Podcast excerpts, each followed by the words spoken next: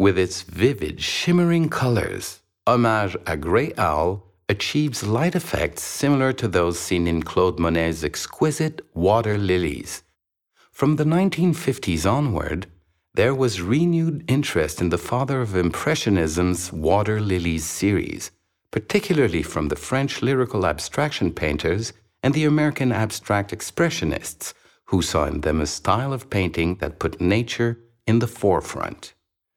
This filiation with Monet's water lilies may be observed in Riopelle's work, particularly in the sizable triptych entitled Pavane, created in 1954 and also known as Hommage aux Nymphéas de Monet.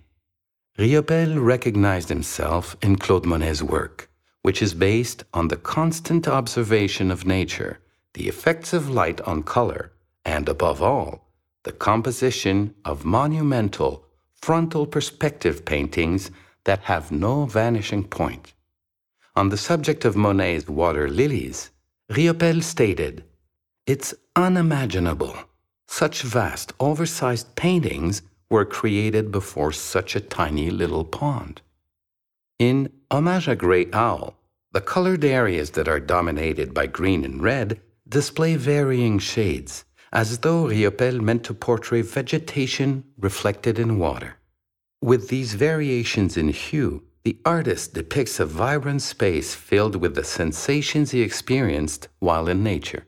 In the early 1970s, Riopelle created many prints and sculptures devoted to the mythical figure of the owl.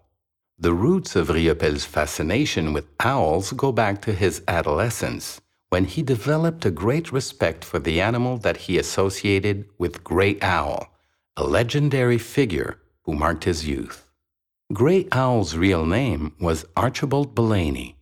He was a writer and adventurer who identified with First Nations culture and shared their ecological convictions. Riopelle felt a similar fascination toward the image of the owl and adopted a lifestyle that was closely entwined with nature by practicing hunting and fishing during his time in Quebec. Several examples of works inspired by the figure of the owl appear on your screen.